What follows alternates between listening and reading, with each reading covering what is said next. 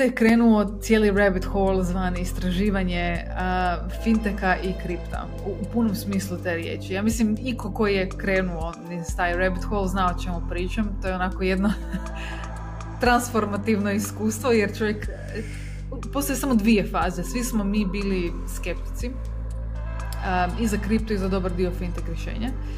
I onda što smo više učili, istraživali i saznavali o tome, to su nam se više počele otvarati nove perspektive. I zapravo mislim da je taj jedan moment kad sam ja shvatila dovoljno o toj cijeloj industriji je bio moment kad sam shvatila ok, ovo je sad ili nikad tip uh, situacije ne bi nikad napravila to da nije ovako velika prilika, ali s obzirom da je, mislim da se moram posvetiti skoro pa apsolutno ovom rješenju i jednostavno vidjeti da li mi to možemo napraviti.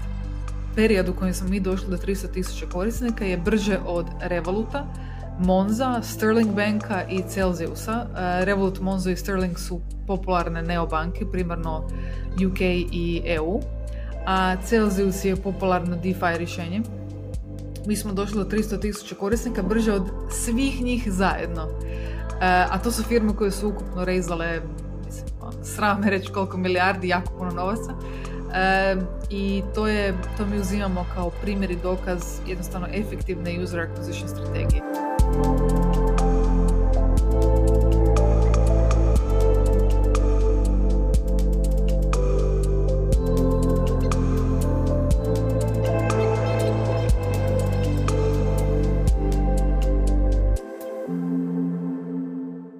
Prije nego što krenemo sa podcastom, želim zahvaliti našem sponzoru Podcast Studio Hrvatska, koji je potpuno tehnički opremljen i spreman za snimanje audio i video sadržaja.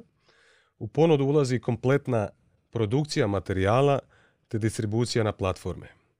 Glavni ciljevi su pružiti podršku svim zainteresiranima i oko sebe stvoriti zajednicu. Podcast Studio Hrvatska nalazi se u prostoru Vespa Spaces – na adresi Heinzlova 60 Zagreb. Moje ime je Vinko, a ti pratiš Lud Podcast. Mjesto gdje istražujemo koncept uspjeha sa ljudima iz raznih životnih polja. Ako si ambiciozna osoba koja želi raditi na sebi, ovaj brand je za tebe. Današnja gošća Lud podcasta je Josipa Majić, koja sjedi preko puta mene na, u, u virtualnom obliku na, na ekranu. E, nažalost, spriječilo nas je ovaj, od in-person e, razgovora e, činjenica da si dobila koronu, je tako? Tako je. Tako je. Daj mi reci, ovaj, prvenstveno hvala ti što si se odazvala mom pozivu, pa evo možemo s ovom sve prisutnom temom korone, ovaj, kako se osjećaš evo, za početak? E, da, pa evo, hvala na pozivu. Dobro se osjećam. Mislim da je ovo drugi put da sam dobila u jako kratkom roku. E, tako da je sad lakše, mislim da je to ovaj Omikron. E, da, mislim, sama korona je zapravo ok, više je ta izolacija i ta nemogućnost da se ide među ljude, što je zapravo ono što onako malo, kako bi rekla, unazadi čovjeka. Je, i da se radi posao ovaj, slobodno kako, kako bi se ovaj mogao raditi. Uh, ajde molim te za početak, uh, za ljude koji ne znaju, uh, da, da nam pokušaš onako u, u par nekakvih highlighta reći tko je Josipa Majić i s čim se ti baviš u životu. Ok, um, malo nezahvalno, ali evo ja ću probat. Josipa Majić, imam 32 godine, iz Zagreba sam, Završila sam ekonomski fakultet u Zagrebu. Zapravo cijelu svoju nekakvu radnu karijeru od studentskih dana sam provela u startupima. E, to nije bilo namjerno, to je više bio slijed događaja koji nije bio planiran. E, I tako da, eto, slijedom događaja sam bila dio više startupa, nekih jako uspješnih, nekih nimalo uspješnih, nekih srednjih.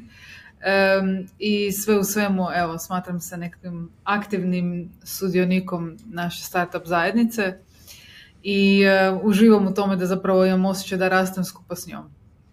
Tako da, eto, to bi bio neki kratki opis. E, prvi puta kada sam ja čuo za tebe, e, bilo je ne znam da li, da li si imala možda medijskog, medijske pozornosti prije toga, je bio kroz projekat Teddy the Guardian. Ako se ne varam, zbog tog projekta si bila pozvana i od strana tadašnjeg predsjednika Amerike Baracka Obame. Ovaj, pa možeš malo, malo nešto reći o, o, o, tim godinama, o tom projektu, pa da, pa da krenemo u tu tvoju poduzetnič, poduzetničku priču recimo s tim. Mogu, mogu. E, pa evo, to je bila jako zanimljiva priča. Krenula je kad sam bila studentica. Dakle, na zadnjoj godini e, ekonomskog fakulteta, smjer informatika. Bilo je zanimljivo jer kolegica i ja smo bile co-founderice i htjeli smo napraviti nešto, nismo zapravo znale točno što i kako i e, slijedom događaja smo došli e, na ideju da to bude hardverski proizvod koji ima u paru mobilnu aplikaciju koji zapravo čita tjelesnu temperaturu i vitalne znakove e, za djecu, ali na taj način da je senzor sakriven u igračku. To je samo po sebi bilo iznimno, iznimno ambiciozno i zapravo, kako bi to rekla, uh, vidjelo se da nismo imali puno doticaja s tržištom do tad. Ono što smo mi napravili je zapravo prototip i kasnije nultu, odnosno alfa seriju i shvatile da sa onom razinom kapitala i veze koje mi imamo u tom svijetu stvarno ne možemo gotovo ništa. Dakle, napravili smo tu testnu seriju od par stotina komada. Imali smo potpisan term sheet sa uh, Motorolom u Silicon Valley, ali nažalost uh, taj ugovor na kraju, nakon što su svi predstavnici Motorola došli u Zagreb, nije prošao i mi smo shvatili da nećemo imati kapital da mi krenemo samostalno u proizvodnju. Um, na kraju smo licencirali taj proizvod skupa sa cijelim IPM Hasbro Hasbro je uz Mattel jedno od e, dva najveća proizvođača igračaka i uzeli smo taj kapital e, i dalje napravili softversku firmu koja dan danas posluje i bavi se zapravo analizom i prikupljanjem biometrijskih signala. Ali evo, ja bi to nekako sažala. To je bilo prvo poduzetničko iskustvo, jako intenzivno. E, ušli smo u industriju koja je vrlo kapitalno intenzivna i sa vrlo malim maržama. Mi to nismo znali do tad, naučili smo to na teži način. E, imali smo neku vrstu graceful exita sa licenciranjem Hasbro e, i dalje smo nastavili u smjeru nečeg što više u skladu s našim mogućnostima, a to je software. Pod kojim nazivom postoji dalje ta kompanija danas? Rekla si da, da, da, dalje. Danas se, danas se zove Teset. Uh, Teset Protect nam je, da, domena, Tacit, što bi naši rekli lokalci, ali Teset, kako naši klijenti izgovaraju i zapravo ona se bavi tehnički nečim što se zove afektivno računalstvo, a to je zapravo analiza i prikupljanje biometrijskih signala.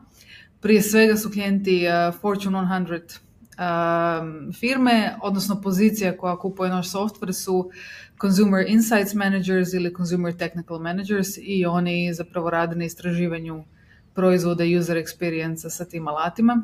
To je jedna zanimljiva industrija, malo je E, više specijalizirana i više je B2B, tako da nije toliko user-friendly jednostavno za shvatiti, ali zapravo početci su bili iz onih insighta i softvera koje smo radili za naš prvi proizvod koji je bio Teddy. E, koliko si imala godina kad je, kad je krenio taj prvi poduzetnički pothvat?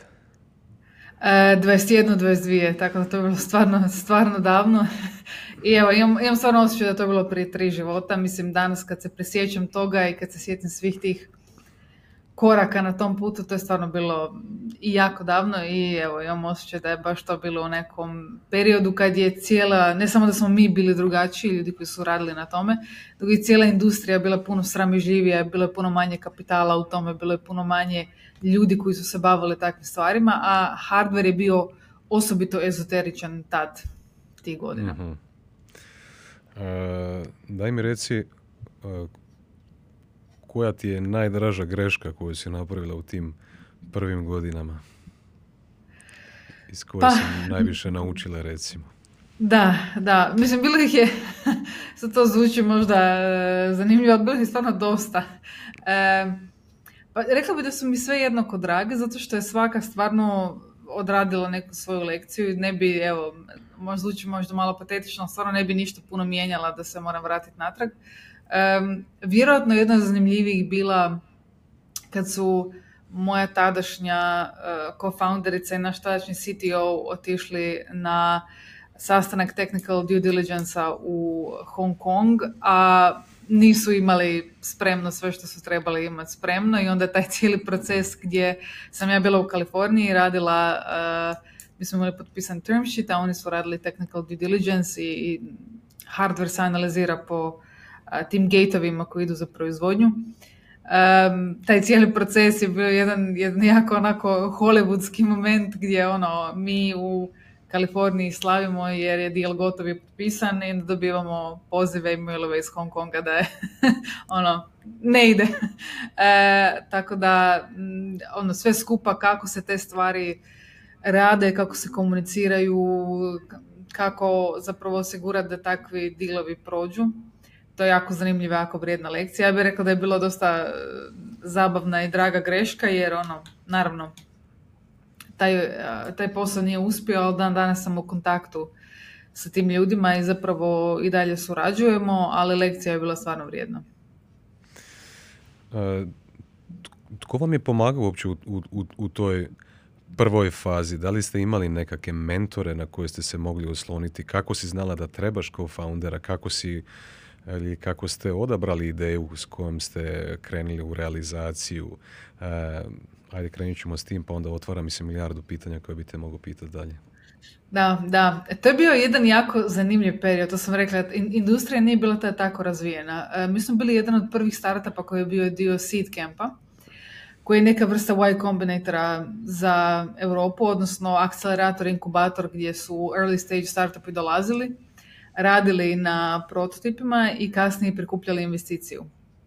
I ono što je bilo zanimljivo kod našeg iskustva Seedcampa je što smo mi dobivali zapravo savjete koji su diametralno suprotni onome što bi danas čovjek sa zdravim razumom e, radio. A to je recimo jedan od prvih savjeta koji smo dobili od jako visoko rangiranih ljudi je ono, why don't you sell it on Amazon? E, a mislim, mi pričamo o proizvodu koji nije bio ni gotov, ni certificiran, ni apsolutno nije prošao ništa od quality assurance što proizvod tog tipa mora proći. To zapravo je najskuplji dio consumer hardvera. Mislim, mi imamo nekoliko kompanija u Hrvatskoj koje se bave uh, consumer hardverom i to je stvarno ono, možete pitati njih, to je nešto nevjerojatno uh, teško i skupo, ali ne samo toliko zbog um, kreiranja i stavljanja na tržište samog hardvera, ali taj proces certifikacije, prava, testiranja uh, tih legalnih, ajmo reći, logističkih stvari, to je nevjerojatno skupo.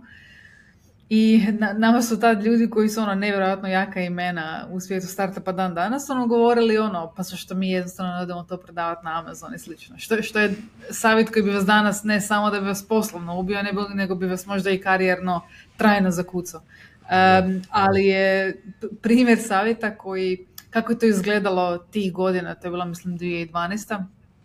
kad je sve to bilo još jako mlado, jako, e, niko nije točno znao šta da radi, pogotovo ne, mi smo, svi startupi su bili, tad nije postojala neka vrsta segmentacije unutar startupa, danas imate akceleratore koji su specijalizirani recimo za B2B ili za B2C ili za hardware ili za ne znam deep tech ili za uh, automotive i slično. Da smo mi svi bili jedna velika ladica i tako da savjeti koje je dobivao jedan su dobivali svi. I nije postojala ta neka zrelost uh, i disciplina kako izgleda put uh, svakog startupa i evo, to je definitivno jedna od velikih razlika kako se stvari rade danas, kako su se radile tada. I zapravo mi smo kroz, uh, kroz Seedcamp, kroz njihov program dobili i prvi kapital i prve mentore, ali kažem, i taj kapital i ti mentori, to je nevjerojatno koliko koliko je različito od onoga što se dobije danas, jer e, sve je bilo drugačije. Evaluacije su bile doslovno, mislim, smiješno reći koliko puta niže. E, mentori su bili puno manje upućeni i, i sve skupa je bilo stvarno puno više mlado i nerazvijeno. E, da li, da li ste bili potaknuti od strane fakulteta? Jer u to vrijeme ste i dalje bili ovaj, studenti, jel tako? Ili je ta ta motivacija intrinzična da, da je došla od, od vas samih? gdje, koji je bio spark te ideje? Ono, da li si ranije razmišljala prije toga da želiš biti poduzetnica ili to uopće nije bilo u tvom radaru? Ne, apsolutno nikad. Dakle, ja, ja se uvijek šalim i kažem on da je postojalo natjecanje za least likely person uh, za imati svoju firmu i ja bi pobjedila. Dakle, smatrala sam se kao osobom koja nema ni trunka poduzetničke inicijative, uh, niti uopće dan danas smatram da sam taj profil čovjeka zapravo, um, ali to je stvarno bio splet okolnosti. I sjećam se na jednom predavanju, nam je profesor prvi put rekao pa bi trebalo testirati i otvoriti firmu i moja reakcija u tom trenu je bila molim ono, firmu otvaraju nekakvi ozbiljni ljudi u odjelima s puno kapitala, šta ja znam šta kako to ide i ko su ti ljudi. Ali jednostavno sam imala osjećaj da ja nisam mogla biti, kako bi rekla, dalje od tog nekakvog arhetipa šta je poduzetnik. Mm. I stvarno do prije tog momenta kad nas je profesor pitao, ja zaista nikada nisam ni pomislila da ja mogu biti ta osoba, a kamoli da sam aktivno razmišljala i proučavala i literaturu i poduzetnike i slično. Tako da nisam imala nikakvih doticaja s tim svijetom i zapravo osjećam se momenta kad sam prvi put otkrila da postoji riječ startup koja opisuje cijelu disciplinu gdje primarno mlađi ljudi zapravo bez nekakvog klasičnog zaleđa E, startaju svoje kompanije i opet to, to sve danas možda zvuči malo neobično i arhaično, ali ja mislim da mi svi koji imamo malo više godina se stvarno sjećamo tog perioda gdje toliko se podrazumijevalo da se, evo, nakon faksa se ide tražiti posao u banci, u nekoj jakoj firmi, ono, dobroj, diže se kredit za stan, kredit za auto, mislim, to su bile takvi životni no-braineri, da uh, doći bilo gdje i reći nešto što nije to je bilo doslovno šokantno. Ja sam ti prije par godina ušao u jednu debatu sa svojim prijateljem e, gdje sam ja potpunosti bio protivnik e, činjenice da činjenice ili mi stava da je, da je sreća ovaj puno može kumovati nekakvom uspjehu, rezultatu poslovnom sad možemo govoriti šire životnom. Ovaj, i sad kad mi ti govoriš da, da u tom trenutku, recimo kad, kad se desio taj neki spark zbog spleta okolnosti i tako dalje, znači neminovno je sada da ti imaš u sebi mogućnosti da postigneš nekakve poslovne uspjehe, ovaj, a da ti to u tom trenutku uopće nisi znala niti da želiš, niti da možeš, ni, ni tako dalje. Da li ti misliš da, da ko, ko, ko, koliko je tu ovaj zapravo i, i, i te okoline koja se nalazi oko nas i koja ipak utječe na nas i tog faktora nekakvog sreće, pravog vremena, pravo vrijeme na pravom mjestu, takve neke stvari. Ali tvoj život totalno mogao otići u nekakvom drugom smjeru, recimo, da se to nije desilo. Pa je, ja sam sigurna da ono u paralelnom svemiru postoji, ne znam, neka verzija mene koja je brand manager Zabe i presretna je s tim. e, imam stan na krediti i uživam u, u tom cijelom životu. Ali, evo, ova verzija mene ne. E, mislim, to je, to je zapravo jako zanimljivo pitanje i zapravo to je ono peeling the onion tip pitanja. Znači, što idete dalje, to više pitanja ima iza tog pitanja. A jedno od njih je um, uopće kako definiramo uspjeh, bilo kakav, bilo poslovni, bilo životni i, i to je nevjerojatno koliko ovisno o tome s kim ste okruženi, e, koliko odgovor na to pitanje varira. Primjerice, e, stvarno postoje ljudi koji smatraju ako imate, ne znam, svoju malu firmu i živite lijepo i poslujete dobro, i imate par suradnika s kojim, koje dobro tretirate i koji svi uživaju u tome što radite, to je u očima nekih od nas nevjerojatan uspjeh. Ali jako puno kolega, pogotovo kolega, ne znam, iz Silicon Valley ili možda iz nekih uh, jačih startup okruženja, smatraju da je to ono, patetično, da je to, da je to apsolutno ništa, to nije vrijedno spomena, to je lifestyle business i to je maltene um, ono nešto što oni gledaju kao relativno negativan poslovni ishod. I to mi je uvijek zanimljivo promatrati zato što, evo da se plastično izrazim, mislim da Vinko i Josipa koji su u Silicon Valley i tamo rade sa svojim peers, odnosno sa, sa sebi sličnim ljudima, imaju jednu varijantu kako izgleda dobar dan, kako izgleda dobra firma, kako izgleda uspješan poslovni život, a Vinko i Josipa koji žive u Zagrebu i kreću se među drugim ljudima imaju potpuno drugu sliku šta izgleda, kako izgleda dobar dan, kako izgleda uspješan posao, kako izgleda uspješna karijera. I stvarno to jako ovisi o tome koji je baseline vaše okoline. I jednostavno odgovor na to pitanje što sam i sama vidjela kad sam živjela i u Americi, odnosno u Palo Altu, i u Londonu, i kad sam putovala više svijetom, nevjerojatno je koliko se ta definicija šta smatramo dobrom karijerom mijenja s tim kako se mijenja naše okruženje. I e, tu jednostavno sam na neki svoj način prihvatila da e, moja definicija uspjeha, uh, ono, enough je decision, ne amount. Uh, I reći kad je nešto dovoljno i kad je nešto uspjeh, to je stvarno nešto što mi interno odlučimo, a nešto će nam neko izvana doći reći. I, i tu se zapravo često, evo ako pričamo o lokalnim startup ekosistemima, to je uvijek zanimljivo promatrati ko šta smatra uspjehom. Neki smatraju uspjehom, imamo sto zaposlenika, imamo tri kata ureda, imamo pet katova ureda, imamo tisuću zaposlenika. A nekom je uspjeh, profitabilnost po zaposleniku nam je toliko nula ili profitabilnost po uh, ovim i ovim resursima nam je onakva. Uh, I zapravo hoću s tim reći da samo to, kako bi rekla, kako mi odabiramo i šta je uspjeh i kako ga onda jurimo, je nešto što je vrlo individualna kategorija i zapravo što se mi više nekako miješamo sa različitim profilom ljudi, to više, ja mislim, učimo o tome šta je neki dobar fit za nas. Da, i zapravo e, ta definicija se očito kroz život i mijenja. Ono što je danas, možda za pet ili deset godina će biti malo drugačije. To je isto jedna od, od stvari koje su faktor. E, dok sam, dok sam te malo proučavao i gledao e, nekakve videe na YouTube-u, pa gledao nekakve tvoje prezentacije, ovaj, prvi dojam koji sam, koji sam stekao bez da sam previše slušao samo riječi, a, barem tako rezoniraš na van i tako nekako ovaj, energija odašilje se, prva asocijacija me pala na pamet je samopouzdanje.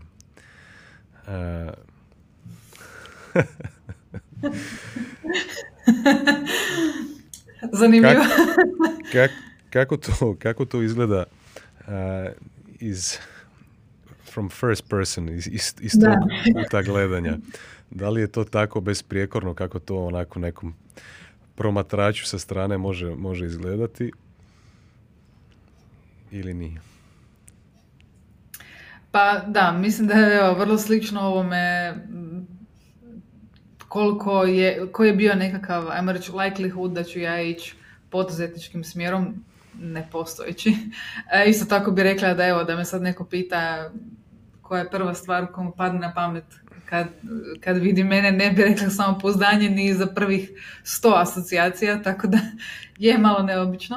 E, pa nije, nije nimalo, nije nimalo tako iz moje perspektive, zato što, kažem, stvarno se trudim evo ne znam kako to sažet, ali e, na van je vjerojatno jako bitno da li, je neko, da li neko ima samopouzdanja, da li je neko uspješan, da li je neko, ne znam, e, da zadovoljava, kažem, te neke dinamičke kriterije koji se jako mijenjaju e, od toga s kim razgovarate. Moj dojam, pogotovo što sam zrelija, starija, je da je to zapravo potpuno nebitno, da, da na kraju dana nevjerojatno koliko se uopće toga ne sjećamo i evo kad prođe par godina na neke od najvećih failova gledam kao izrazito pozitivne događaje, na neke kao neke od najuspješnijih događaja gledam kao događaje koji smo zapravo naučili malo do nimalo. Um, tako da mislim da ono, samopouzdanje Samopouzdanje je jednostavno mišljenje koje imate, ona reputacija koju imate sami pred sobom. I sad ta reputacija koju čovjek ima sam sa sobom, ovisno o tome kakav je period, nekad stvarno zna biti vrlo visoka, nekad zna biti e, jako niska. Ali ja volim reći da nikad nismo onoliko dobri e, koliko nam tepaju kad smo na vrhuncu i nikad nismo onoliko loši koliko nam govore kad smo na dnu. I stvarno kao neko ko je u vrlo volatilnoj industriji, mislim da to čovjek vrlo brzo shvati. Da, da na kraju to sve prođe. Ajde da malo, sad smo ovaj, preletili neku psihologiju, možda uh, svega ovoga što, što si, što si ovaj, radila. U zadnjim godinama ima, ima još tu puno tema, možda ćemo kasnije opet, opet naići na, na neku od njih. Uh, ali daj mi reci, molim te, idemo malo sad ovako praktičnije. Uh, nakon, nakon tog projekta Teddy the Guardian, prošle nešto godina, rekla si firma, ta i dalje postoji malo drugačijim, uh, bavi se drugačijim uslugama, proizvodima. Ovaj, uh, koliko si angažirana oko tog, oko, oko tasi, tesi, rekla si Tesit da se zove firma, jel tako? Koliko si angažirana oko toga, pa, pa ćeš onda nakon toga ćemo doći do, do ove priče sa Revutom koji je najnoviji ovaj, projekat i najnovija firma uh, oko koje se sad trenutno baviš. Koliko je Tesit zastupljen još, još uvijek u tvom životu sada?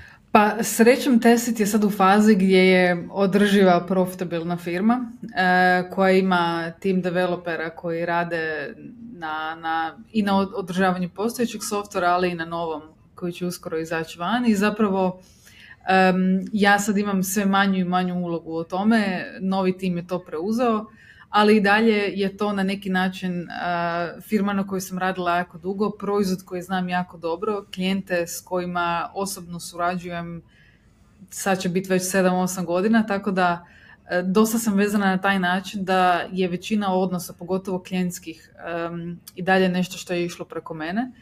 I to su ljudi koji su iz najčešće velikih firma, neki od najvećih klijenata su nam firme ko Adidas, Unilever, Sky i jednostavno samo odnos i održavanje odnosa sa, sa tim klijentima je nešto što je postalo, ajmo reći, i dalje je moj dio.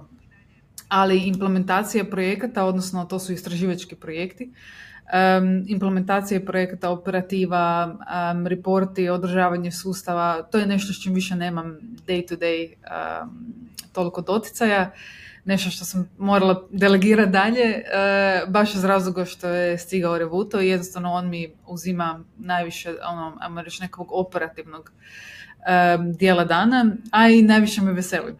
Tako da eto, e, vrijeme ide dalje, posao ide dalje i tesit ide dalje. Ajmo onda pričati o onome što te najviše veseli trenutno u životu.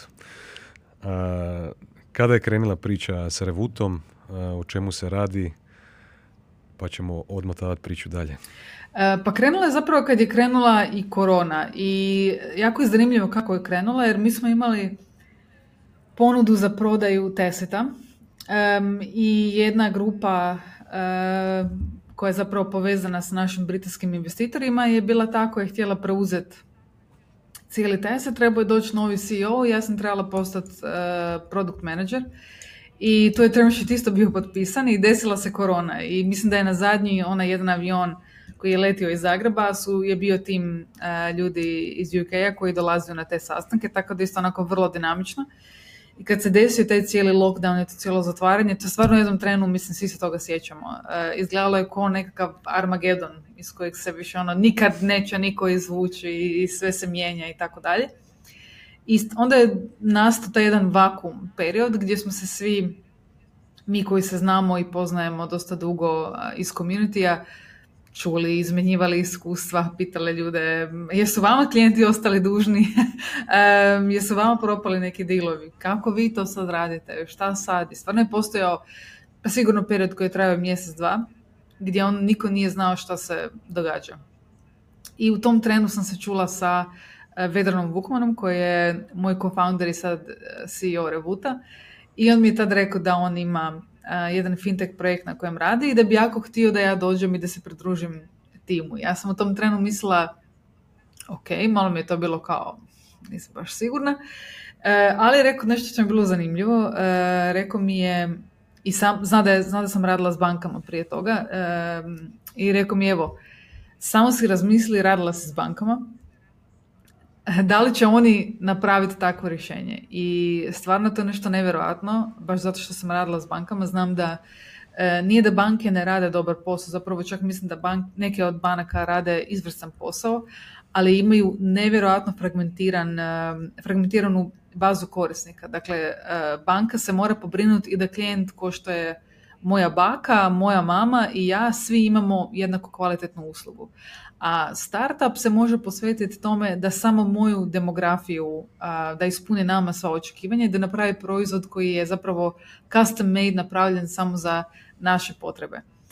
I tu sam shvatila da zapravo to što Vedran priča, da, da banke imaju ono, a lot on their plate i da ne mogu se fokusirati na izgradnju jednog nišnog rješenja, a to nišno rješenje je za millennials i Gen Z u vidu kontrole pretplata tu su mi se onako počele spajati točkice i, i mislila sam, hm, pa mislim, ako, ako je istina ovo što on priča, to bi stvarno moglo biti nevjerojatno zanimljivo. I onda je krenuo cijeli rabbit hole zvani istraživanje uh, finteka i kripta u, u, punom smislu te riječi. Ja mislim, iko koji je krenuo iz taj rabbit hole zna o čemu pričam. To je onako jedno transformativno iskustvo jer čovjek, postoje samo dvije faze. Svi smo mi bili skeptici um, i za kripto i za dobar dio fintech rješenja. I onda što smo više učili, istraživali i saznavali o tome, to su nam se više počele otvarati nove perspektive. I zapravo mislim da je taj jedan moment kad sam ja shvatila dovoljno o toj cijeloj industriji je bio moment kad sam shvatila, ok, ovo je sad ili nikad tip uh, situacije. Ne bi nikad napravila to da nije ovako velika prilika, ali s obzirom da je, mislim da se moram posvetiti skoro pa apsolutno ovom rješenju i jednostavno vidjeti da li mi to možemo napraviti. Kada govoriš o pomami za, za kripto svijetom, blockchainom i tako dalje, e, meni je trebalo neko vrijeme da se zagrizem isto u, u, cijelu priču. E, onako, čuješ da ljudi oko tebe e, šapuću, ovaj, pričaju o tome, ali treba doći taj nekakav trenutak ono da, da sam sebe uvjeriš ili da, da, da uđeš ovaj, u, u, to, ali kad uđeš onda iskreno malo onako čak i, i ovisnički ovaj, e, osjećaj. Do, do te razine evo, jedna anegdotica iz mog života da kako imam malo dijete od četiri mjeseca pa mi je žena rekla slušaj ajde znam sutra radiš naporan ti je dan ajde ti odi odspoj u drugu sobu dok sam se ja preselio u pola dva u noći ovaj, u drugu sobu, ja sam upalio Twitter pa sam onda počeo pratiti sve uticane ljude a, iz svijeta a, blockchaina, kripta i tako dalje, onda onako te to nekako zavuče. Ovaj, I toliko se sve brzo mijenja da, da jednostavno prvo ti treba vremena da shvatiš sve ono što se dogodilo u zadnjih 10-11 godina na sceni, a onda ovaj, da uopće pohvataš uh, aktualnosti ko ono, izuzetno je ovaj, puno ovaj, događaja, informacija, sudionika i svega i svačega. E, daj mi recimo, molim te sad, e, daj, daj probaj slušateljima i gledateljima objasniti što točno Revuto radi, pa ćemo onda e, zaći možda u, u, tu činjenicu da, da, da radite i nešto na Cardano blockchainu, jel tako? Ovaj, pa ćemo malo možda i pričati o kriptu kasnije. Ali šta je Revuto? Koja je, koja je, koja je uh, ideja iza toga?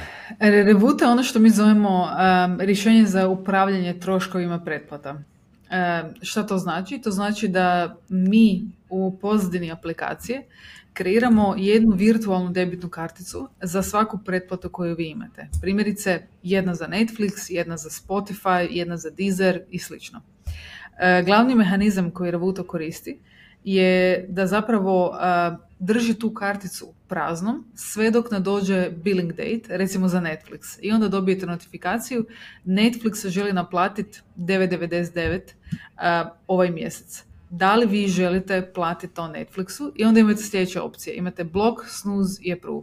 Blok znači da ne to papate tu karticu i de facto usluga za ovaj mjesec Netflix vam je suspendirana. Dakle, niste unsubscribani, ostaje vaš profil, ostaje vaše preferencije, ali vi ste suspendirani i ne možete koristiti tu uslugu jer je usluga prepaid. Druga opcija je approve, znači to papate točno u vrijeme sa točno tim iznosom vašu virtualnu debitnu karticu za Netflix e, i platite ga i jednostavno elegantno uživate u usluzi, najnormalnije kao da ste dali svoju bilo koju drugu karticu. I treća opcija snooze je odabirate da odgađate tu odluku i odgađate notifikaciju za x sati ili x dana. Može biti dva sata, može biti dva dana, odlučujete vi sami. I zapravo što smo tu napravili?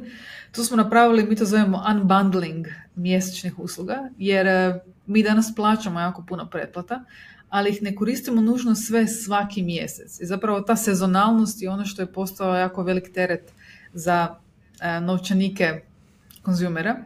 I glavna stvar je kako na elegantan i jednostavan, intuitivan način njima to sve pojednostavniti. I rješenje koje smo mi napravili zapravo se fokusira na to da vi kao moderni potrošač ne želite više ostavljati svoju, ajmo je nazvat, glavnu karticu um, gdje je više kapitala, više novaca, ne želite više ostavljati bilo gdje, ne želite predautorizirati bilo kojeg merchanta da u bilo kojem trenu može povući sredstva, jer to nije, to nije financijska higijena. Jednostavno zašto bi vi dali to povjerenje merchantu kojem ne vjerujete. A ovako stvarate jedan blok, odnosno jedan sloj um, virtualnih kartica koji je zapravo neka vrsta zaštite između vaše glavne kartice i onoga što vi koristite um, gdje se uključuje najčešće digitalna prepaid usluga, znači nema to, nisu, to nije struja. I na taj način zapravo funkcionira Revoto. Dakle, cilj nam je jednostavno pomoći vam da plaćate samo one pretplate koje želite platiti. E, zapravo znači iza svake pretplate stoji jedna virtualna kartica. Tako, tako. Ok, koliko god je pretplata, toliko je i kartica. Upravo to. Ne znam koliko sam puta u životu razmišljao o tome, ovaj, pa mi se desi ono proljetno čišćenje, znaš, pa ono, pa šta će mi taj UFC a, pretplata koja je 229 kuna mjesečno, zadnji event sam pogledao prije četiri mjeseca, prije toga, ne znam, kada, ovaj, onda tu je Netflix, pa tu je Spotify, pa tu je Amazon Prime, svašta nešto. a, a, da li, evo recimo, kad sam se pripremao za intervju, ovaj, palo mi je na pamet jedna od pretplata koje ja imam je recimo pretplata na dopunsko zdravstveno, pa je pretplata na, a, na poreznoj recimo plaćam zato što iznajmljujem jedan stan, pa takve neke stvari. Da li je moguće i te stvari uključiti ili, ili ovo je trenutno samo kroz ove subscription nekakve digitalne usluge? E, trenutno, smo, trenutno smo fokusirani na ono što zovemo digital prepaid um, services. Dakle, to nam je prioritet, ali smo vrlo svjesni i radimo na tome dugoročno da je najveće tržište pretplata ono koje se tiče utilities. Uh, a to su struja, e, to su voda, to je telekom, to je internet, to su sve ove stvari koje zapravo svi mi plaćamo i nemamo ni izbora ne platiti, e, a u to uključuje i zdravstveno i slično, sve što ide na takozvane trajne naloge i slično.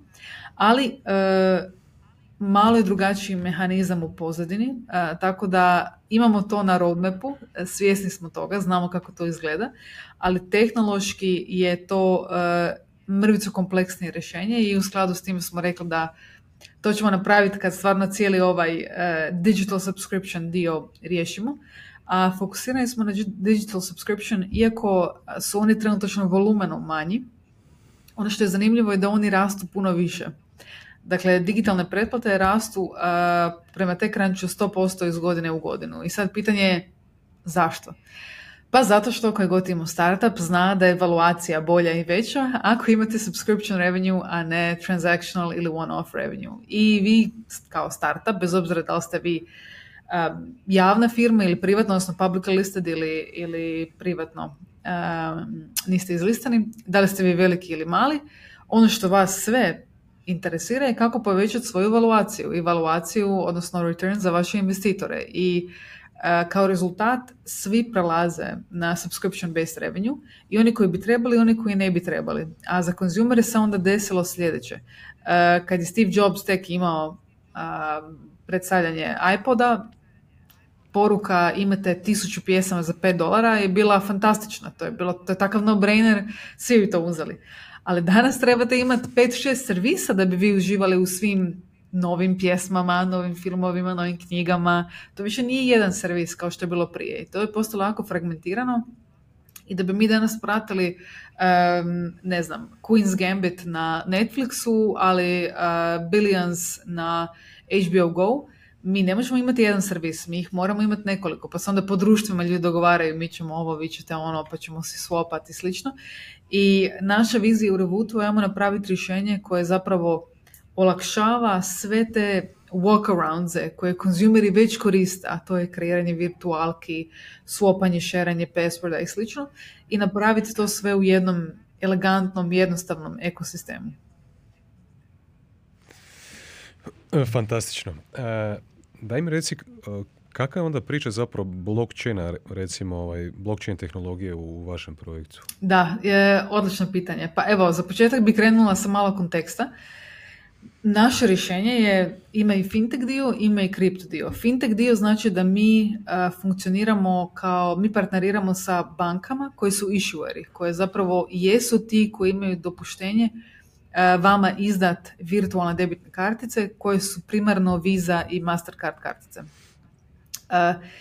Zbog tog cijelog iskustva i zbog svega, mi stvarno vrlo usko surađujemo sa nekim od najvećih fintech provajdera i nevjerojatno je koliko je današnji fintech. To je infrastruktura stara ono, između 50 i 30 godina, koja je jedino što je novo, smo mi startupi koji radimo bolji user interface. Čitava pamet i logika je toliko arhaična i to je toliko se jedva drži, da se tako izrazim, e, da je to stvarno nevjerojatno. I e, koji god probao nešto raditi u fintechu, moment kad je vidio kripto i blockchain, mu je bio moment kad je neminovno imao aha uh, situaciju jer jednostavno nešto što je toliko regulirano, toliko komplicirano, skupo, dugotrajno, loše izdokumentirano u fintechu je ono tri linije koda u blockchainu i uh, taj appeal i ta, taj adoption curve koji blockchain vidi a o kojem fintech može samo sanjati je ja mislim nešto što je koji god počeo raditi ili se baviti e, fintechom u zadnjih par godina zna da mu je blockchain na roadmapu htio on to ili ne. Sad je samo pitanje koliko je on, ajmo reći, veliki believer u taj sistem, u šta vjeruje, u šta ne, šta misli da, da će zapravo postići adopciju, šta neće, ali u toj cijeloj u toj cijeloj e, zapravo um, odnosu snaga blockchaina i uh, finteka je, ono, ajmo reći, situacija sljedeća. Nije blockchain toliko dobar koliko su pojedini segmenti finteka i bankarskog sustava toliko loši. I to je zapravo ono što, što sve nas tjera da stalno koketiramo i gledamo i istražujemo po blockchainu jer je jednostavno uh, red veličine efikasniji, transparentniji, brži za korištenje i sl. Gdje se onda zapravo uh, Revuto aplikacija nalazi? Da li se ona nalazi kao nekakva DeFi aplikacija na Cardano blockchainu? Da li je to ikako bitno za korisnike ili koji su mehanizmi ovaj, se događaju na samom blockchainu ili ne znam. Sad sam pametan pa ću iskoristiti termine layer 1, layer 2 mm ili tako dalje. Ovaj, gdje se to nalazi, ovaj, kak, kakve, koristi imaju benefite recimo korisnici od toga što je to na blockchainu? Da, e, zbog naše strukture zbog naše strukture user base, ali zbog situacije na tržištu, mi imamo i fintech dio i kripto dio. I, i fintech dio može funkcionirati bez kripta, kao što kripto može funkcionirati bez finteka. To nam je jako bitno, recimo zadnjih par dana je izgledalo da ulazimo u bear market.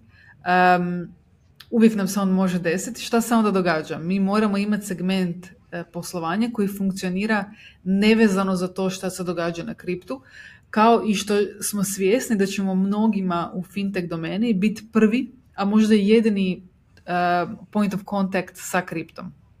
Tako da, jako nam je bitno da imamo uh, jedan i drugi dio poslovanja koji mogu funkcionirati neovisno. E sad, uh, kako funkcionira Revuto kao aplikacija? Pa postoji dio koji je stvarno samo fintech, koji nema, vi ako ne želite koristiti naše blockchain funkcionalnosti, ne morate. Nemate apsolutno nikakvih doticaja s tim i ne morate nikad ni znati šta je to, niti koristiti na to, niti ikad klikat na to. Isto kao što imate Revolut na mobitelu, neki od nas na Revolutu kupuju dionice i kripto i zlato, a neki ne kupuju ništa nego samo plaćaju zato što je to jednostavnije i ljepše je poslat, ne znam, frendici kavu, odnosno novce za kavu. I, I to je tako. Tako da na isti način funkcionira i naša aplikacija. Ne moraju svi koristiti sve. A blockchain dio funkcionira na sljedeći način. Naša primarna inicijativa je bila mi smatramo da ljudi trebaju moći plaćati pretplate s kriptom i smatramo da bi ljudi trebali moći naš inicijalni pitch je bio stake Revu. Revu je naš token, stake Revu and forget about subscriptions for life.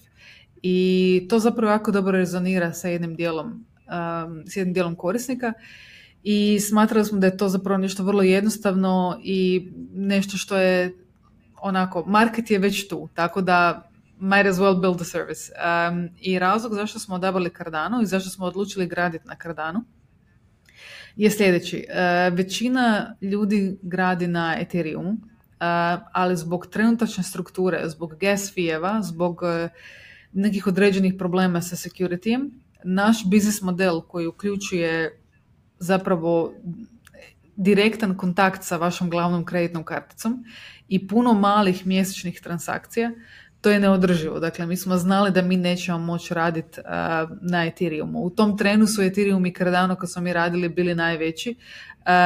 Solana nije bio toliko popularna, Polygon nije bio toliko jaki razvijen developer community i zapravo Cardano nam je bio no-brainer. Jedan od razloga zašto nam se Cardano jako svidio je zato što Cardano ima vrlo specifičan i vrlo tight-knit community. puno više od nekih drugih blockchaina. I zapravo dio koji je nama bio jako bitan i koji smo znali da je moderni problem svakog B2C fintech rješenja, a to je vi možete napraviti najbolju aplikaciju, vi možete napraviti najbolji value proposition za konzumera. Ali ako nemate korisnike i ako ih ne možete akvizirati, vi ste dead end. E, dakle, ono što se događa startupima u tom svijetu je da oni rezaju red veličine, ajmo reći, 5 miliona, pola od toga ode na user acquisition, pola tih usera črna u roku prvog kvartala i oni su zapravo u situaciji da moraju za 12 do 18 mjeseci opet rezat i dalje ne znaju ništa o svom ideal customer profile, dalje ne znaju kako da akviziraju te korisnike, kako da skaliraju cijelu operaciju i zapravo postalo je ono kokoš ili jaje problem kako se akvizira prvih 10, 100, 500 tisuća korisnika i to je postao onako death valley za B2C startupe u fintechu. E, ono što smo mi postigli sa lončanjem na Cardanu je da smo zapravo došli do te kritične mase inicijalnih korisnika i to nas je lansiralo, jednostavno smo preskočili taj death valley i, i sad imamo preko 300 tisuća korisnika i stvarno sve to funkcionira jako lijepo i zadovoljni smo. E, ali da nije bilo kripto segmenta, da smo bili samo fintech rješenje koje vam izdaje virtualke i pomaže u upravljanju um, kartica. Evo da, ja, mi kad se sjetimo naših projekcija za prve tri godine, u prve tri godine nismo očekivali imati 300 tisuća korisnika jer to je nažalost e, standard kako B2C fintech rješenje posluju. I to je imajući u obzir da bi rezali nekoliko miliona, potrošili hrpu na Google ads na, na sve, tako da eto, e, svijet B2C-a u fintechu je okrutan s te strane user acquisitiona, a u kriptu je to riješeno tako što user imaju skin in the game. Pa ajde zapravo, ovaj, prvenstveno rezultat od 300 tisuća korisnika, nisam te iskreno ovaj, uspio shvatiti u koliko vremena, ali pretpostavljam da je nešto jako malo. Rekla si da je to nekakav standard koji se može očekivati možda u tri godine. A, u koliko vremena ste vi uspjeli doći do tih 300 tisuća korisnika? Mi smo to u otprilike 3-4 mjeseca postigli. Tako da, A ti, zapravo, ti si zapravo onda, e, ako sam te dobro shvatio, ti e, misliš da, da, da je vama pomoglo u akviziranju tih 300 tisuća korisnika tako brzo, e, taj nevjerovatno engageani community koji se vrti oko Cardano blockchaina i općenito kripta. Je, je, mi zapravo znamo da je jer smo testirali nekoliko različitih kanala i modela user, user acquisitiona. Um, klasični modeli koji su uključivali Facebook, Instagram, Google Ads su nevjerojatno loše performali, bili jako skupi. a model akvizicije kroz referral program koji uključuje naše tokene je bio nevjerojatno efikasan I, i to je jednostavno, to je jednostavno tako.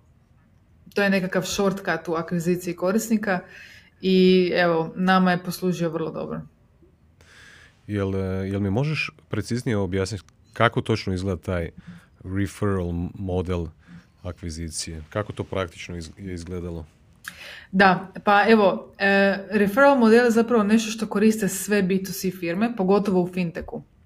Dakle, da dam plastičan primjer, vama, ako imate Revolut, koristim njega kao primjer samo zato što je on najraširenija, najpoznatija neobanka na ovim prostorima, pa je dosta jednostavno objasniti kako to funkcionira. E, meni Revolut na redovnoj bazi šalje ponudu da mi daje 250 kuna na računu ako dovedem prijatelja. I to je vrlo jednostavan model user acquisitiona preko referrala. Dakle, ja pozovem svoju frendicu, kažem, ej, hoćeš skinuti Revolut napraviti Revolut account. Ako ona pristane, Revolut meni mora dati najmanje 250 kuna, a usput je potroši određene resurse u to da me targetira sa Instagram storyima, sa Facebook adsima, sa Google adsima i zapravo radi sve što može da konverta mene kao postojećeg korisnika i da ja krenem koristiti svoj referral kod. to rade i Glovo, Bolt, Volt, Uber, svi. Ali u fintechu je zanimljivo, um, Bolt će vam dati, ne znam, 30% off za prvu narudžbu ili 30 kuna. U svijetu finteka referali su uvijek značajno veći i to pogledajte bilo koju firmu i stvarno kod njih su, kod njih su u pitanju vrlo veliki vrlo velike nagrade i kompenzacije ako vi referate korisnika koji se stvarno konverta i napravi akaunt. Razlog zašto su cijene toliko više je zato što svaki fintech proizvod je po zakonu obavezan da korisnik prođe kroz takozvani KYC, odnosno Know Your Customer. I to je dio gdje vi morate stvarno verificirati korisnika kroz ili vozačku dozvolu, osobnu iskaznicu, putovnicu i ovisno o tome na kojoj u kojoj državi ste prisutni, morate raditi takozvane liveness checkove, dakle negdje je dovoljna fotografija, negdje mora biti pokretni video vašeg lica da se vidi da se to stvarno vi.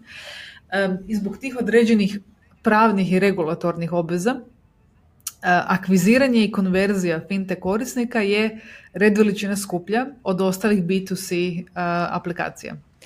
I zapravo tu dolazimo do, do tog vrlo jednostavnog uh, problema, a to je mi smo stvarno razgovarali između ostalog i sa growth managerom Revoluta koji je radio za ovu regiju, koji nam je pričao koliko je on nevjerojatno skup sport postao širiti rješenje kao što su neobanke. I mi smo gledali recimo broj, period u kojem smo mi došli do 300 tisuća korisnika je brže od Revoluta, Monza, Sterling Banka i Celsiusa. E, Revolut, Monzo i Sterling su popularne neobanke, primarno UK i EU, a Celsius je popularno DeFi rješenje. Mi smo došli do 300 tisuća korisnika brže od svih njih zajedno. E, a to su firme koje su ukupno rezale, mislim, ono, sram reći koliko milijardi, jako puno novaca. I to, je, to mi uzimamo kao primjer i dokaz jednostavno efektivne user acquisition strategije. Naravno, to u našem slučaju ne znači ni približno da je ova faza gotova. E, vi danas da bi postali relevantan player u fintech i u kripto rješenju morate baratat minimalno sa milion do par miliona korisnika u prvih nekoliko godina ali to je proces skaliranja koji košta, ima svoj put, ima i svoje regulatorne obveze koje, koje prate sve to. I zapravo naš, naše geografsko širenje će pratiti plan, program uh, i licence naših issuera. Dakle, naš issuer uh, ima licencu uh, za e-money, zapravo za izdavanje virtualnih debitnih kartica preko banke u Litvi i po zakonu, zakonu u EU ta licenca se pasportira na sve države članice Europske unije. Tako da samo skaliranje fintech rješenja uključuje čitav niz pravnih, regulatornih, a onda i user acquisition izazova koji se svi moraju uskladiti, ali naš referral program je zapravo funkcionirao kao i svi referral programi, bili oni Uber ili Revolut, a to je pozovite prijatelje i dobit ćete u našem slučaju 10 Revu tokena i taj referral program se stalno smanjivao i smanjivao zato što je zapravo cilj uvijek nagraditi one koji su early adopteri, koji su prvi vjerovali u mhm. vas, a oni koji kasnije dođu dobivaju sve manju i manju nagradu. I on je bio presudan u tome da zapravo konvertiramo um, toliko korisnika na aplikaciju i zapravo imamo wait listu koja je puno veća, ali zbog KYC requirementa i zbog svega uh, imamo nevjerojatan pritisak na, na infrastrukturu i zapravo je to, imali smo neke, uh, imali smo neke tehničke poteškoće zbog kojih smo prisiljeni uh, rast malo sporije nego što smo zapravo i mislili. Slatke brige. Impresivno. Svaka čast. Uh, napravio bi sad jedan standing ovation, ali ne bi me više niko vidio. Ovaj, pretpostavljam onda da je zapravo i tih 300 tisuća korisnika inicijalnih o kojima sada pričamo došlo i kad bi gledali cost effective koliko je to koštalo ovaj Revuto kao kompaniju pretpostavljam isto bilo ovaj jeftinije nego što je koštalo možda Revolut da dođe do prvih 300 tisuća. Znači vi ste to puno efikasnije napravili. A gdje ste, gdje ste točno, ok, jasno mi je referral, recimo dobiješ 10 revua, to je vaš coin, ili tako vaš mm token, ali gdje ste komunicirali te poruke? Gdje ste pronašli te, te potencijalne korisnike? Da, to je, pa ja sam o tome dosta pričala, ali to je zapravo kroz ICO. I sad što je ICO? E, neki uski tip gledanja na to što je ICO je to je initial coin offering, dakle vi napravite svoje tokene, napišete white paper, definirate koji vam je supply, definirate koji su, koja je tokenomija i zapravo ponudite dio tih tokena na prodaju ljudima koji žele biti investitori, rani investitori. I um, ono što je zapravo interesantno uh, kod, kod čitavog uh, našeg setupa je da smo mi odlučili da ICO može biti ne samo event kad se firma dokapitalizira, što je recimo tradicionalan način gledanja ICO-a, to je moment kad vi prikupite kapital i kraj priče. Ali u modernim kripto uh, krugovima je zapravo ICO prilika kad prvo dokapitalizirate se, dakle prikupite kapital, Drugo, akvizirate svoje early adoptere, dakle nađite svoj prvi krug usera koji vas fanatično vole i fanatično mrze, to nažalost ide jedno uz drugo. Um, vi to prihvatite jer je to dio teritorija. Um, njih prikupite i posljedično sve to širite tim. Dakle, prikupljate prve uh, rane zaposlenike, članove tima, ljude koji su stvarno veliki supporteri projekta koji vjeruju u projekt, koji prate, koji su i sami možda investitori, dakle imaju vrlo izražen skin in the game. I ono što mi vidimo je da zapravo um, ICO je taj događaj koji ako se odradi ispravno je sve troje. On je i dan kad se vi dokapitalizirate i dan kad vi akvizirate svoje najvjernije korisnike i svoje najvjernije hejtere i isto tako je događaj kad zapravo proširite svoj tim. E, to smo mi napravili tako je izgledao naš ICO i sve što smo radili je zapravo bio nus produkt uh, ICO-a. Tako da mi smo ih htjeli, ok, ajmo najaviti projekt, ajmo testirati našu hipotezu, ajmo setapirati referral program tak, takav, da bude takav, da vidimo koji je stvarni demand na tržištu, koliko ljudi će stvarno downloadati aplikaciju. Jer znamo uh, danas natjerati korisnika real estate na home screenu je postao tako skup, natjerat ga da on skine aplikaciju i drži ju na mobitelu je postalo red veličine kompleksnije i skuplje nego što je to bilo prije tri godine, a da ne pričam prije pet godina. I prije ste vi mogli stvarno ono, mogli ste, ne znam, biti igrica pa se staviti pod kategoriju e-booka, mogli ste uh, raditi koje kakve hekove i uh, ono, tips and tricks sa uređenjem ikone, pa da bi u, zapravo poboljšali konverziju, odnosno e, optimizirali App Store. Ali danas toga nema. Danas je to tržište već eksploatirano i zasićeno i zapravo naša hipoteza je bila ajmo vidjeti koliko ćemo stvarno ljudi uspjeti zaintrigirati da skinu i da drže aplikaciju.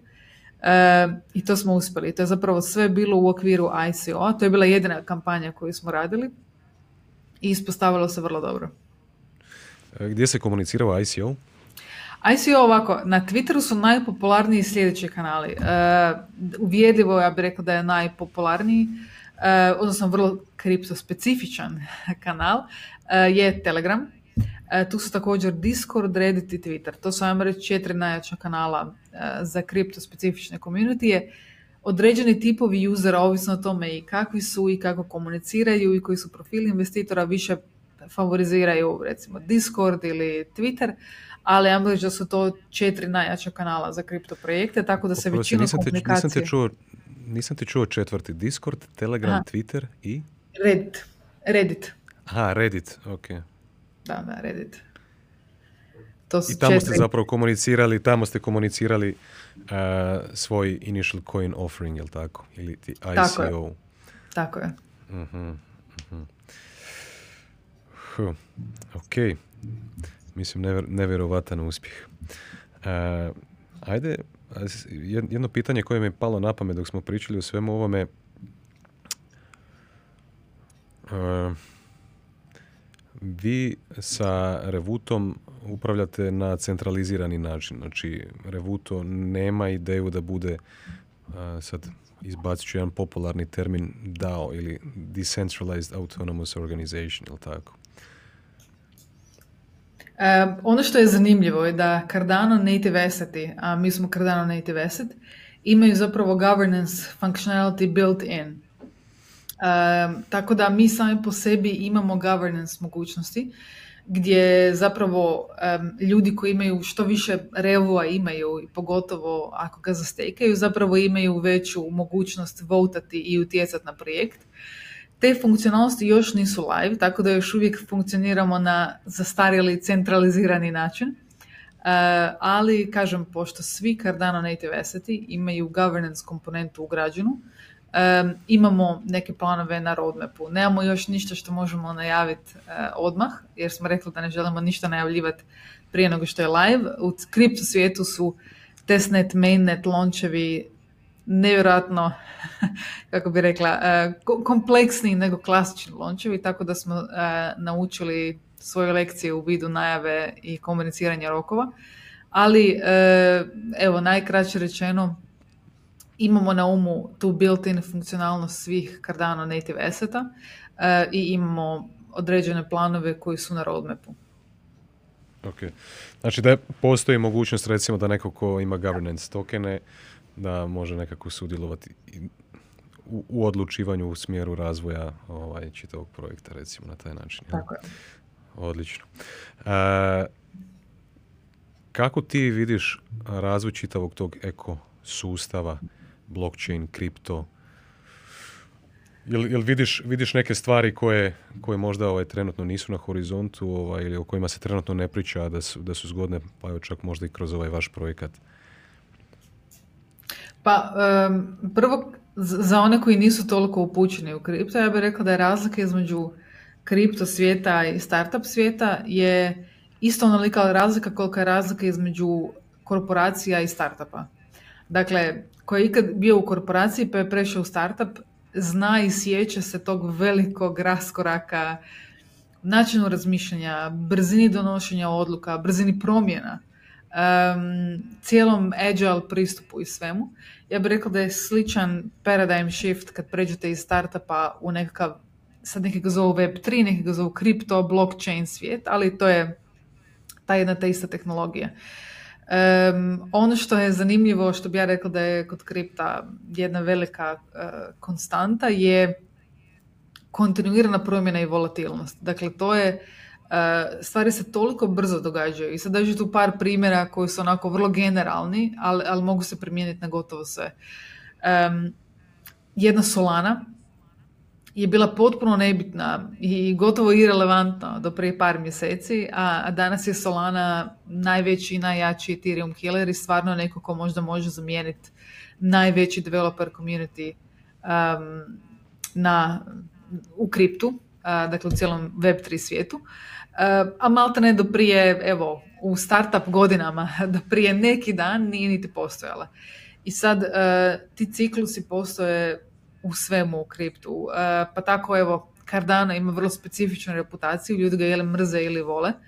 E, I Cardano ima sličnu situaciju sa svojim, uh, sa svojim roadmapom. Dakle, postoji period kad je ono, svi su vrlo bullish, to će sve ići ono, to the moon, sve ide odlično i onda odjednom nema ničega. I ono što je konstanta je ta volatilnost i ta stalna promjena u kripto svijetu.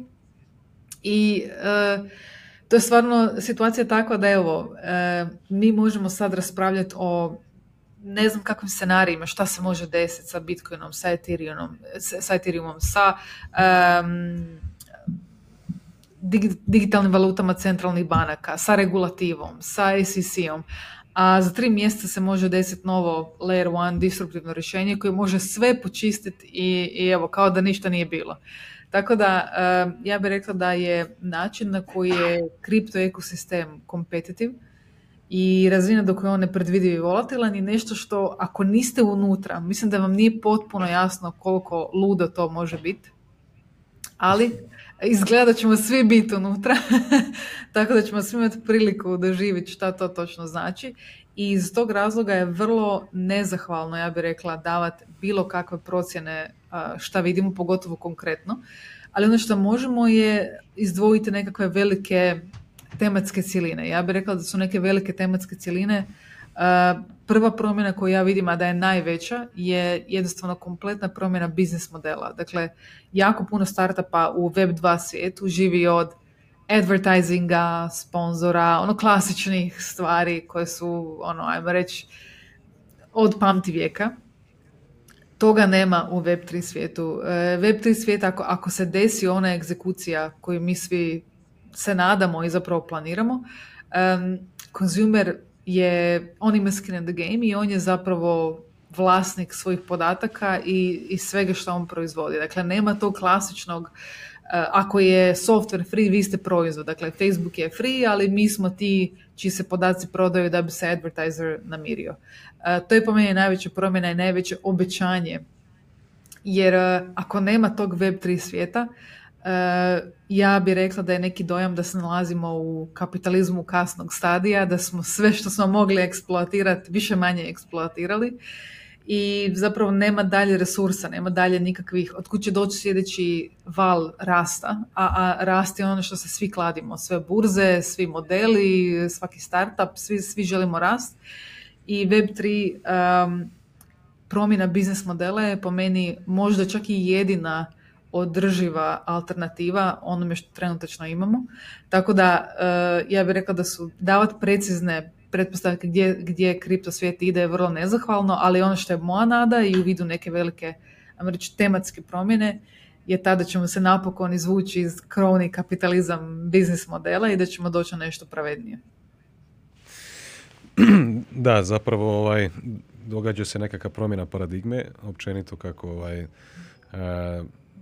kako, kako poslovati, ovaj, kako, kako dijeliti vrijednost koja se stvara, ovaj, pa zapravo nekako najveći promis eh, i zašto puno ljudi ulazi u sve to je da će zbog jako puno kompanija se bogatilo na tim network effects, ili tako, zapravo na, na, na community I zapravo, koliko sam ja shvatio do sada, nekako najveći eh, promis je zapravo da će community biti isto taj koji će dijeliti dio kolača.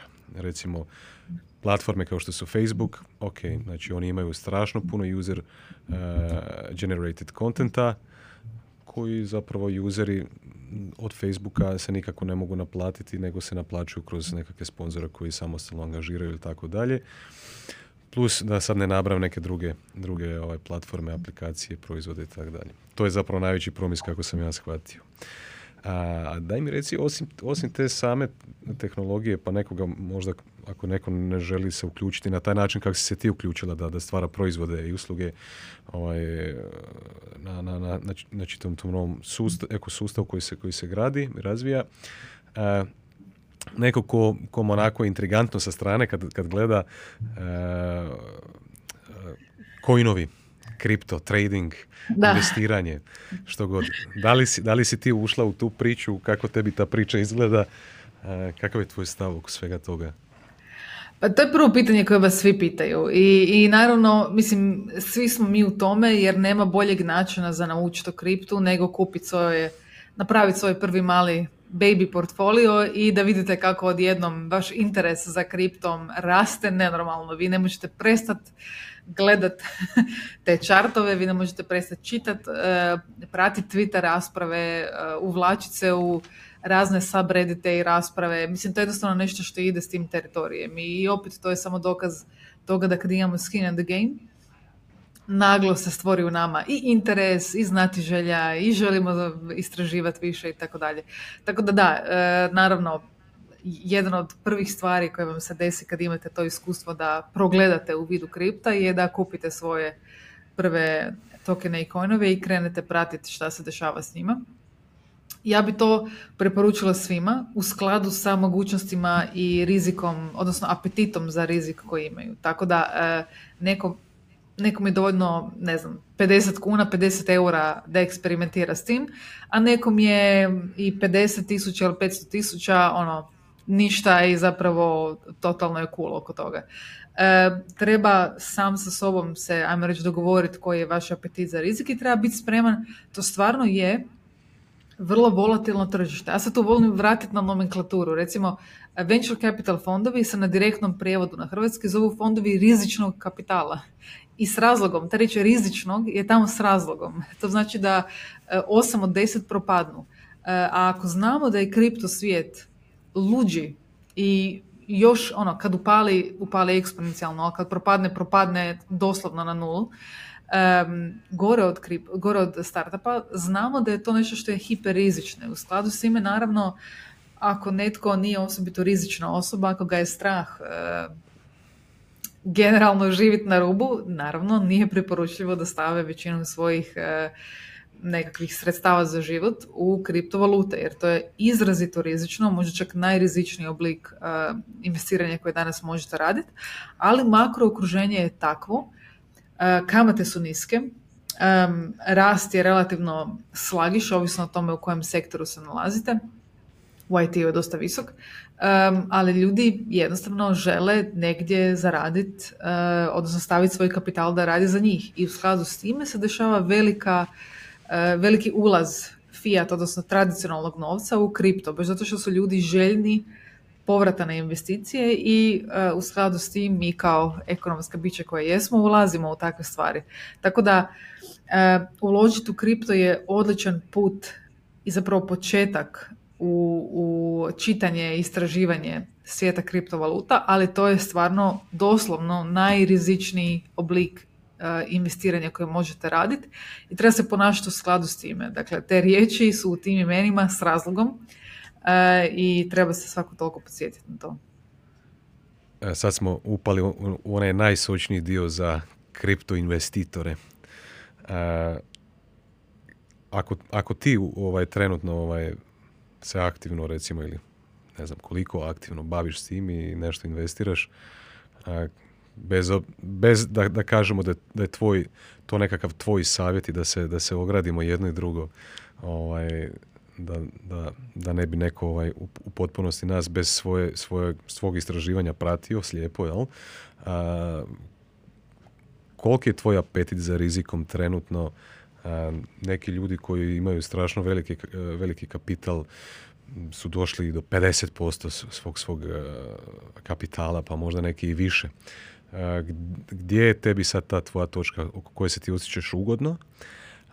I sljedeće, pošto si ti osoba koja je duboko ušla u cijelu tu priču i koja je neka tvoja ona strategija, recimo kako izgleda tvoj portfolio, da li je više Bitcoin, da li je Ethereum, da li je više altcoinova, ili kako je neko rekao, naj, najveći shitcoin je dolar danas. da, da, takozvani trash tokens. Pa da, to je odlično pitanje. Ja bi za početak bi rekla da svaka investicijska klasa ima neke svoje um, ono investment properties, primjerice. Um, zna se čemu služe nekretnine, pogotovo ako su investicijske i zna se otprilike koji je nekakav njihov uh, profil. Recimo mi tradicionalno, naša cijela regija jako voli cigle i beton, ali postoji dosta dobar razlog zašto vole cigle i beton, zbog strahova koji su bili od političkih, ratnih stanja, socioloških promjena, promjena valuta.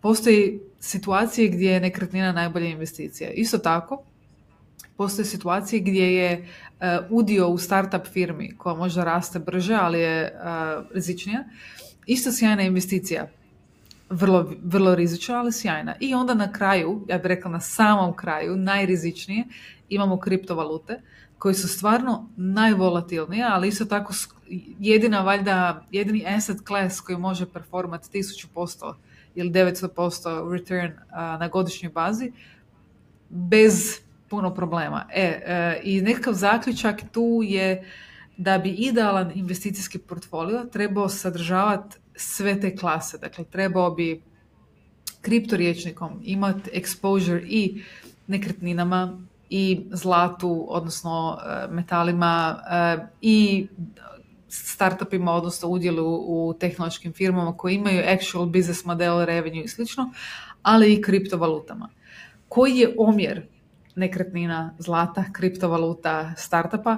To je nešto što je individualna Uh, individualna definicija, ali recimo u idealnom scenariju, pogotovo kad se nalazimo u makro okruženju kao što je današnje, a konkretno riječ je o dosta printanja valuta, uh, riječ je o dosta nestabilnim monetarnim politikama. Sad je došla najava da će se povećavati interest rate od strane Feda u Americi. Dakle, vrlo, imamo neke vrlo volatilne situacije koje se dešavaju i puno, puno upitnika najbolje imati zapravo od svega pomalo i na taj način se zaštititi od velikih tektonskih promjena na tržištu kapitala. E sad, kad pričamo o kriptovalutama, ima nekoliko velikih strategija. E, prva strategija je uopće kako ući unutra i tu mislim da je nekakav konsenzus za nove ljude, dollar cost averaging, odnosno svaki dan ulagati, odnosno tjedan ili mjesec pomalo, koliko je vama dovoljno. To može biti dolar dnevno, može biti 100 kuna mjesečno može biti, ne znam, 1000 eura godišnje, ali svakih,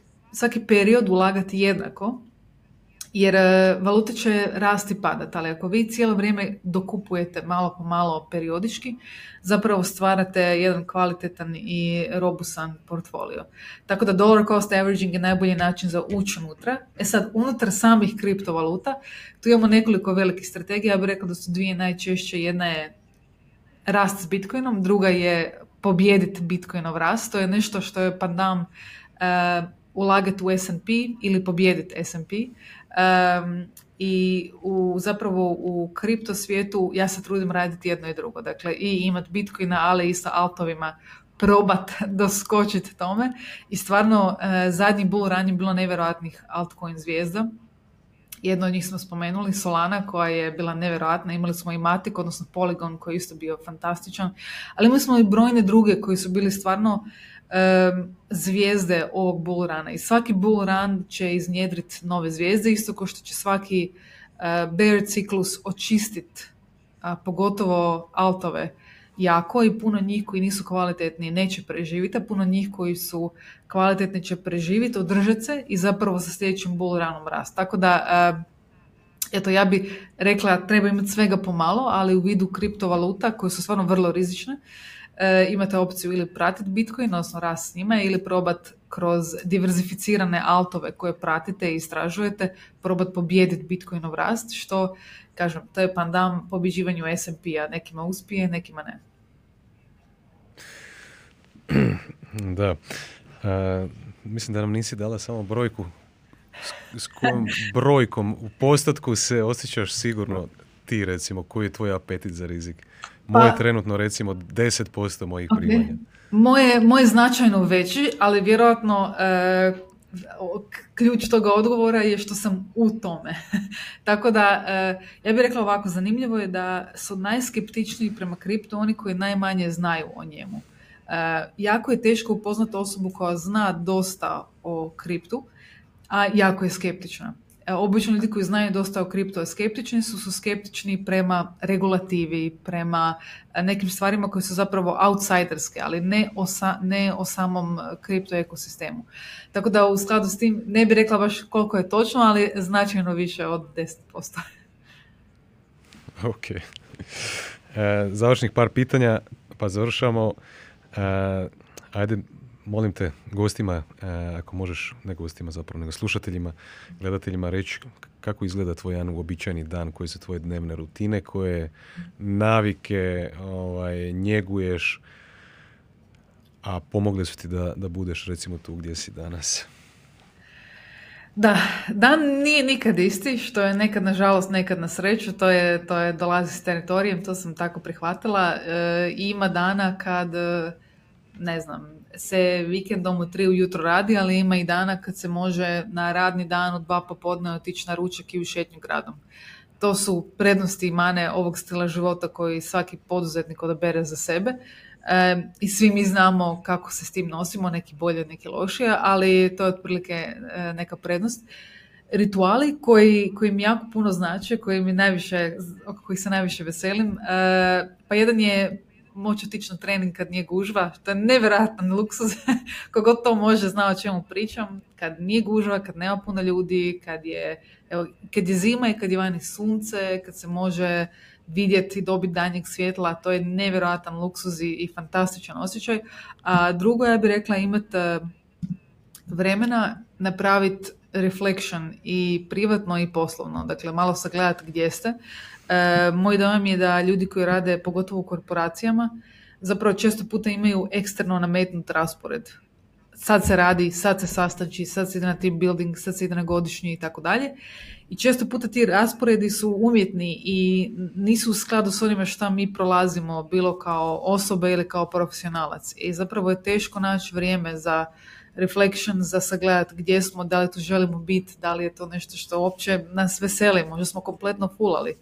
I e, često puta to je po meni ona metafora ko u planinarenju, kad e, shvatite da ste krenuli krivim putem, iako ste došli na dvije trećine, morate se vratiti u base camp. E, Mislim da je taj reflection veliki luksus nas koji radimo po vlastitom rasporedu, jer imamo puno više vremena za to od ljudi koji rade na tuđem rasporedu, tako da, eto, dan nikad nije isti, ali to su neki benefiti. Kako radiš taj reflection? Da li radiš to svaki dan, eh, vodiš nekakav dnevnik, eh, radiš to rijeđe ili onako sjedneš pa sama sa sobom malo razmišljaš ovaj, da, e, pa primijetila sam da mozak najbolje radi na zraku i e, kad smo u pokretu. To je ovako možda kontraintuitivno, ali sam primijetila da jako malo insajta mi sine kad sjedim u prostoriji ili ne znam, za laptopom ili za kompom ili pred praznom listom papira. Čak da pače to malo paralizira mozak, imam dojam ali pravi zaključci dođu kad se krećete, kad hodate, kad trčite, plivate. To su zapravo neki momenti kad imam osjećaj da mi sine nešto iz vedra neba, zapravo je samo to nešto o čemu sam razmišljala dovoljno dugo se mariniralo u glavi. E, tako da ja bih rekla da je ta neka rutina za reflection najčešće ili lijepa šetnja u prirodi ili neka vrsta lagane tijelovježbe. Odlično. E, da li možda čitaš na redovitoj bazi? Uh, čitam, prije sam čitala puno više, moram priznat, pogotovo kad sam u kriptu, uh, Twitter, uh, Reddit i razno razni od Twitter Spaces, što je neka varijanta Clubhouse-a, do podcasta, mi pojedu sve, svo slobodno vrijeme koje imam. Tako da mi se jako često kad radim nešto vrti u pozadini i to su obično stvarno fantastične rasprave i fantastični razgovori, tako da puno manje je vremena za čitanje. E, ali i dalje mislim da je čitanje za mozak najbolje jer je najmanje ne, knjiga nema notifikacije i to je sjajna stvar oko knjige e, tako da mislim da kad ljudi čitaju tu se odradi najveći nekakav deep work i možda malo disconnectanje od trenutačnih problema i perspektiva, ali nažalost, eto kažem, slijedom fokusa, nema puno, recimo, ako se bavite s nečim kao što je fintech ili kripto, nema puno dobrih knjiga, jer uh, to se sad događa, što je istovremeno jako budljivo, ali malo limitacija za ljude koji vole čitati možda. Audio knjige? Audio knjige... Pa im, Podcasti? Da, e, podcasti puno više. Ne znam zašto, možda zato što e, i, i ti, kažem, Clubhouse, Twitter Spaces i slično, audio formati su mi odlični. Audiobooks puno manje od ljudi oko mene. Primijetila sam da ljudi oko mene ubijaju audiobooks. Ja malo manje. Ne znam zašto je to tako. Nisam se još zaljubila u taj format, ali zato su mi podcasti su me ono, dotukli. zato što očito nema još uvijek audio knjiga koje ovaj, govore na temu kripta, a ako ih ima već su zastarjele. Da, e, su, izašle prije mjesec dana, očito, su, očito bi već danas zastarile. A, ajde, zadnja dva završna pitanja. Kad govorimo o knjigama, ovaj, sigurno si u zadnjih desetak godina čitala knjige. koju bi knjigu koju si knjigu recimo najviše darivala nekome ili, ili kad bi sad htjela nekome darovati knjigu, koja bi to bila? E, meditacije. E, Marka Aurelije? Da, da. Mislim da je to knjiga koju sam sigurno najviše puta poklanjala. Čudno, ali, ali i moja isto. Da. Mislim da je tako vječni klasik koji je nevjerojatno ono bez obzira kome ju date, u kojoj fazi u životu, u kojim okolnostima, ona ispadne prikladna i to je, to je ljepota i čar te knjige. Uh, tako da mislim da je to, čak možda ne da mislim, nego znam da je to knjiga koju sam najviše puta darivala. O, odlično. Uh, zadnje pitanje, uh, kako izgleda život tvojih snova? Da, e, odlično pitanje. Pa evo, izgleda kak je izgledao zapravo u prvoj fazi lockdowna. Nevjerojatno, e, ali to dokaz da i sve, sve negativne situacije imaju svoj silver lining. E, u prvoj fazi lockdowna sam otišla i bila zapravo u Rovinju tokom cijele zime i oduševila sam se s tim da stvarno čovjek danas može raditi kompletno remote, može svaki dan bit na moru, uživat na otvorenom. E, primijetila sam da količina vremena koju provodimo vani na suncu nevjerojatno utječe na naše raspoloženje, na bioritam, na, na generalnu kvalitetu života. I zapravo rekla bih da je idealan život je sve ovo što sad je samo na moru. Tako da blizu još malo, ali to nadam se da će se desiti. Odlično. Josipa, hvala ti puno što si se odazvala mom pozivu. vjerujem da ćeš inspirirati ljude koji ovaj, će konzumirati ovaj podcast da možda neke stvari gledaju na drugačiji način ili da naprave nekakvu promjenicu u svom životu. možda da krenu investirati u kripto, da instaliraju Revuto aplikaciju ovaj, i želim ti jako puno sreće u tvom daljem radu i u životu. Hvala puno na pozivu e, i na sjajnim originalnim pitanjima. Ja se nadam isto, evo, ne nužno da će, možda nije investiranje za sve, ali se nadam da će početi istraživati e, ne samo kripto, nego i generalno nove tehnologije i iz financijskih interesa, ali i generalno iz tog da se uključe, jer mislim da je poseban benefit živjeti u periodu kad se jako puno toga dešava i kad možemo biti dio tih promjena, ne samo konzument, nego i zapravo jedan od stvaratelja novih proizvoda, novih stvari, tako da se nadam da ljudi koji slušaju da će razmotriti takve opcije. E, za kraj, brzo samo, koji bi podcast koji, koji, koji slušaš preporučila ljudima, osim ovog naravno koji je najbolji na svijetu? koji je naravno, naravno najbolji na svijetu? Jao, pa ima ih stvarno puno. Um, mislim da je podcast od Russell Branda mi je bio možda jedan od manje očekivano dobrih. Mislim da sam imala dosta drugačiju percepciju kakav je taj čovjek i kako on razmišlja. Mhm. O nekim političkim stvarima i o nekim društvenim stvarima sam ostala čak možda posramljena koliko je čovjek zreo i, i zapravo otvoren. Uh, I ne, ne znam da li je to možda najbolji podcast, ali bih rekla da je možda jedan od onih koji čovjek posluša i malo promijeni uh, način na koji sudi, recimo knjigu po koricama. Tako je. Ne, pratio sam ja njegov isto podcast. Uh, izuzetno ovaj, uh, osoba koja ima nevjerovatnu vještinu komunikacije, artikulacije svojih misli. Ja ostanem zapanjen svaki put kad, kad, kad uh, vidim na koji način uspije složiti rečenicu, misao, poruku, ideju. Fantastično, fantastično, da. Hvala ti. Uh, na svemu. Nadam se ovaj, da, da, da ćemo ponoviti nekada.